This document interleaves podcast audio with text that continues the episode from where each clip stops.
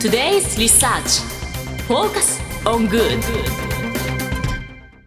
さて、ここからは社会人ならこれだけは押さえておきたいとっておきの情報を教えてもらうコーナー Today's Research Focus on Good です。今日は日本能率協会総合研究所マーケティングデータバンク情報コンサルタントの伊藤正弘さんにお越しいただいてます。よろしくお願いいたします。伊藤です。よろしくお願いいたします。お願いいたします。早速ですが、今週のテーマ教えていただけますか？はい、今週はですね、全国どこでも誰もが便利で快適に暮らせる社会、その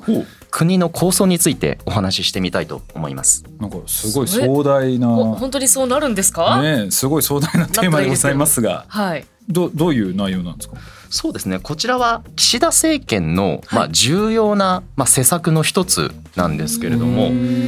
名称がデジタル田園都市国家構想。ちょっと堅苦しい言い方なんですけれどもなるほどもっとわかんなくなっちゃった。あのねあの 実はあのよくこのビジネスとかニュースでももうデジタル田園都市国家構想って聞かない時はないぐらい1週間に1回は必ずどっかで出て出てるんですが、はい。これね私もね深く知ってるかっていうと実はねちょっとあんまり分かんないんですよ、ね。へえ。と今日ちょっとすごい楽しみかも。あどういうものなんですかねこれ。うん、国家構想とある通りその国のまあ今後のイメージ図みたいなものと思っていただければと思うんですけれども、はい。まあ一言で言うとデジタル、うん。まあ、で頭にデジタルがつくのでデジタルの技術によって地方の課題を解決する、うん。そこに住む人の、えー生活を支える。そういう、まあ、取り組みのことを言います。おかなりじゃあ範囲は広い感じなんですかね。そうですね昔でいう地方創生という言葉があったと思うんですけれども、それのパワーアップバージョンみたいな形でイメージいただければと思います。例えばなんですけど、えー今その地域でそのラストワンマイルといいますかあのだんだん住む人がいなくなる物流お店が潰れる物流センターもなくなるとかであのい最後までにその届ける人がいなくなっちゃう荷物をということでドローンを使って配送するとかそれを自動でうん。なんかこうね基地局行ってそこから荷物をポンって運んでいくのもこれに入るってことですか？その一部に入りますね。おなんとなく分かってきた。ちょっと石井さん。えなんかー、事例。えー、デジタルですよね。なんか地方かけるデジタルで考えてるんですけど、どんなことができるんだろうと思う。あでもあれか。今流行りのあのマイナンバーカードとかもそれになるんですか？それも非常に重要なツールのあ一つそうなんですね。だからもう要はデジタル技術の活用をして、はい。はい。まあ、社会課題解決になんかつなげていくとか人々の暮らしを豊かにするってものが全部含まれるっていうことだから。街中に例えばじゃあなんかお手伝いロボットみたいな置くとしたらそれもこういうのに入るってことですか？もうそれも入ります。うん、もうかなり広いねかなり広いですね。ですね。でこれを今このまあ国が特にまあこの岸田内閣っていうところがまあ非常に力を入れて今やろうとしていると。これ範囲ってもう本当に幅広いとは思うんですけどどっからどこまでがこう入るんですか？そうですね。本当にもうその地方で暮らす人々の生活だったりもちろんその住むためには仕事がなければいけないのでその仕事をどう創出するかそうするとその産業をどう盛り上げていくか、うん。そしてデジタルっていうとそのデジタル人材がやっぱり必要になってくるので、はい。そういう教育を大学であったりですとか会社でどうしていくか、そういうところもまあ含んだりとかもしますしあとはそのデジタルで、えー健康をしっかりと高齢者の健康を管理する、うん。まあ、より住みやすくする。そういったところも入る。要は生活そこに住む人々がなすこと全てをこのデジタルでまあ解決していこう。課題を解決していこう。そういう取り組みですね。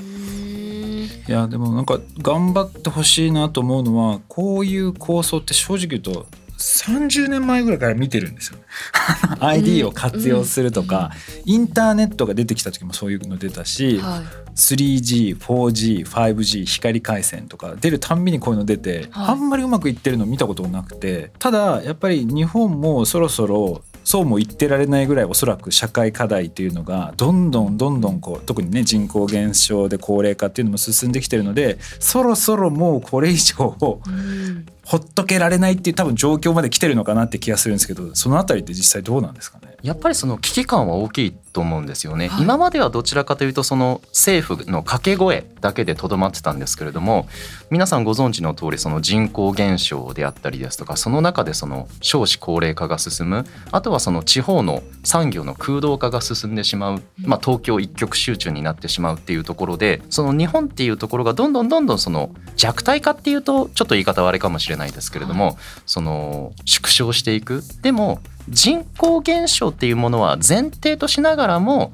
では少ない人口でどう生活を盛り上げるかうん。経済を盛り上げるかそういったところをもう待ったなしの危機感で始まったのがこちらのデジタル田園都市国家構想のまあイメージですね。これってデジタルのそういったあのものでこう盛り上げていくってとこなんですけど個人個人がそのデジタルを使えるようにならないと難しくなってきますよね。そうなんですよ。うん、あのそうですね。実はそういったものもあって地方っていうとやっぱりそのご高齢の方のはい。人口比率が多いので、そういった人たちを巻き込んでうん。その巻き込むために分かりやすいツールを提供したりとか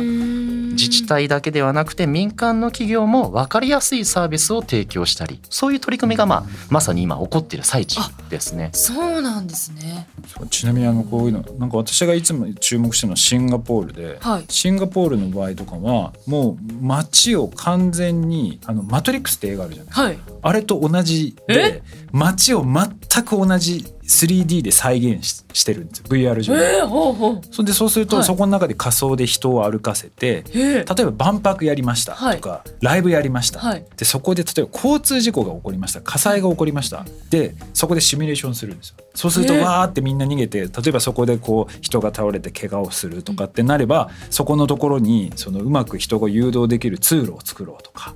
ここでなんか渋滞がすごい発生するんだったらこの信号を取っ払おうとって言ってコンピューター上の中でシミュレーションしてもう一度ビルとか作っちゃうとなかなかそれをこう作り変えるって大変じゃないですか。とか太陽光発電とかソーラーパネルをどの角度でどこで設置するのが一番効率的なのかっていうのをシミュレーションした上で都市開発の方に採用するみたいなことをやっていたりだとか。えー、すごいですね。進んでるんですよすそうなんですよね日本こそやった方がいいですよね。そう日災害とかも多いしねそうそういうのやった方がいいかなってでもう本当にすごくてあの人のあの子供たちとかいろんなこのひ人にセンサー持たせて実際どこ混雑状況とかを分析しながらどうやったら人が暮らしやすい都市開発をしていくのかっていうのをやってるのでやっぱそういったこともね日本ができるようになるとすごくいいなとは思いますね。はい。ちなみに石井さんはいが見て、はい。このデジタルここをこう変わってってくれたら私の生活すごいハッピーなのになっていうのを挙げるとしたら？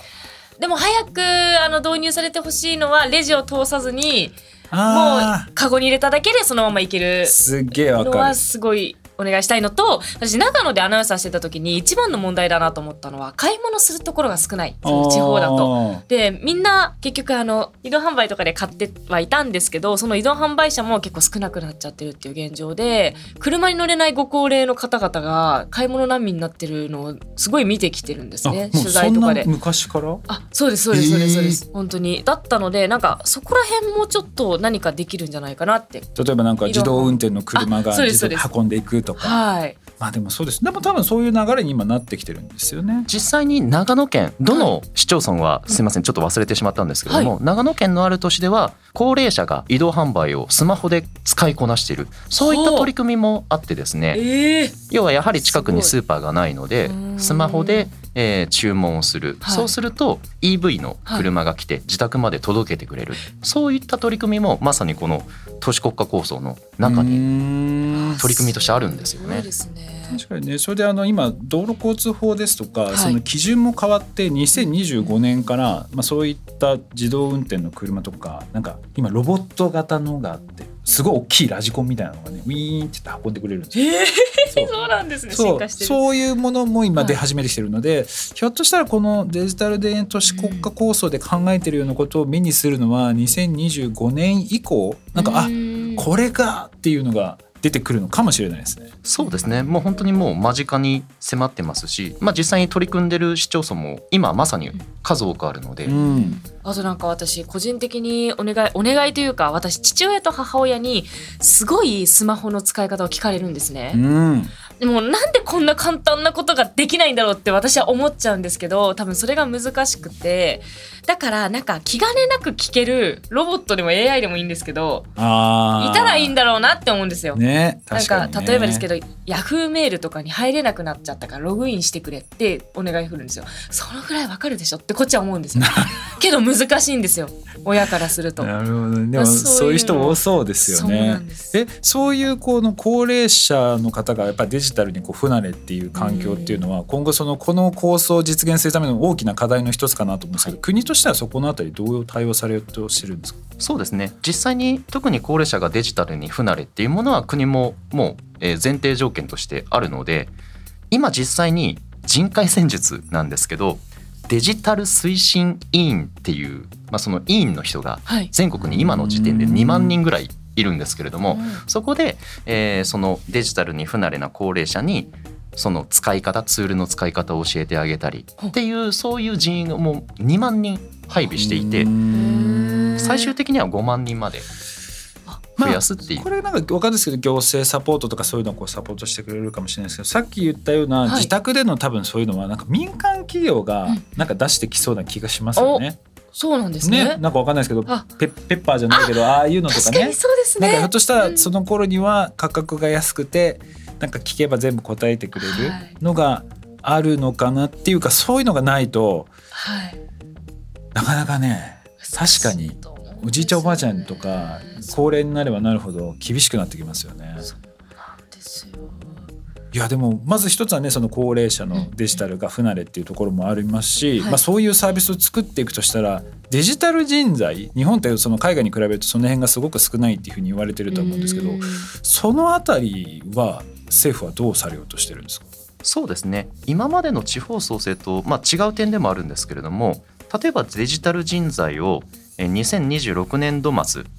あと3年後ぐらいですかね、はい。までに230万人分育成するとか、そういいう定量データで、えー実際に KPI を設けてももう達成するぞっていうその数字目標まで置いているっていうのがやはり本気度の表れかなというふうには思いますね。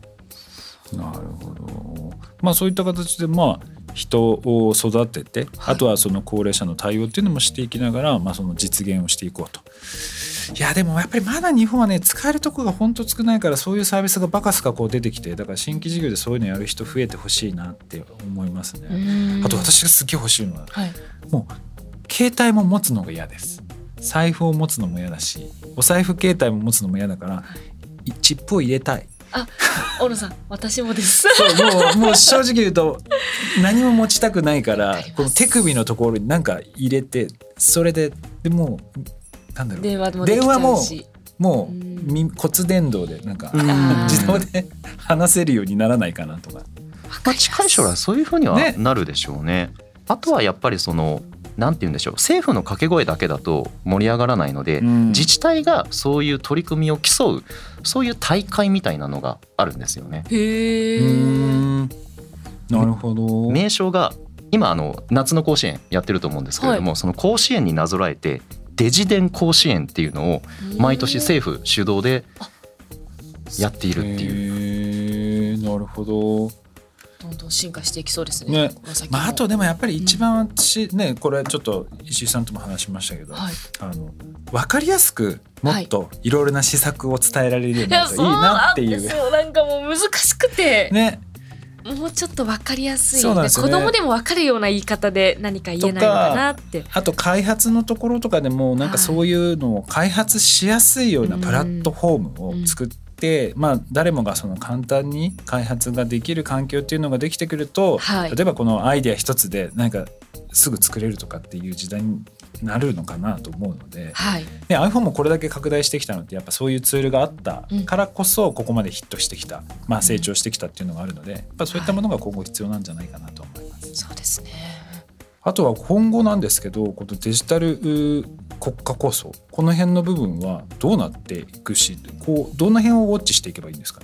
そうですね。ウォッチするのがあの政府の会議があるんですけれどもデジタル田園都市国家構想実現会議っっていうものがあってそこには各都市の取り組みの紹介とかそういったものが見られるので、それを見ることによってあ今後我々の生活ってこうなるんだとかあこういうところに人々の生活の課題があるんだっていうそういったその、えー発見のために非常にいい情報源かなというふうには思いますね。あそういったものをじゃあこれもチェックしていった方がいいという形ですね、伊藤さんありがとうございました。ありがとうございました。以上トゥデイズリサーチフォーカスオングッドでしたそれではリスナーの皆さんいってらっしゃい。This program was brought to you by 日本能力協会総合研究所。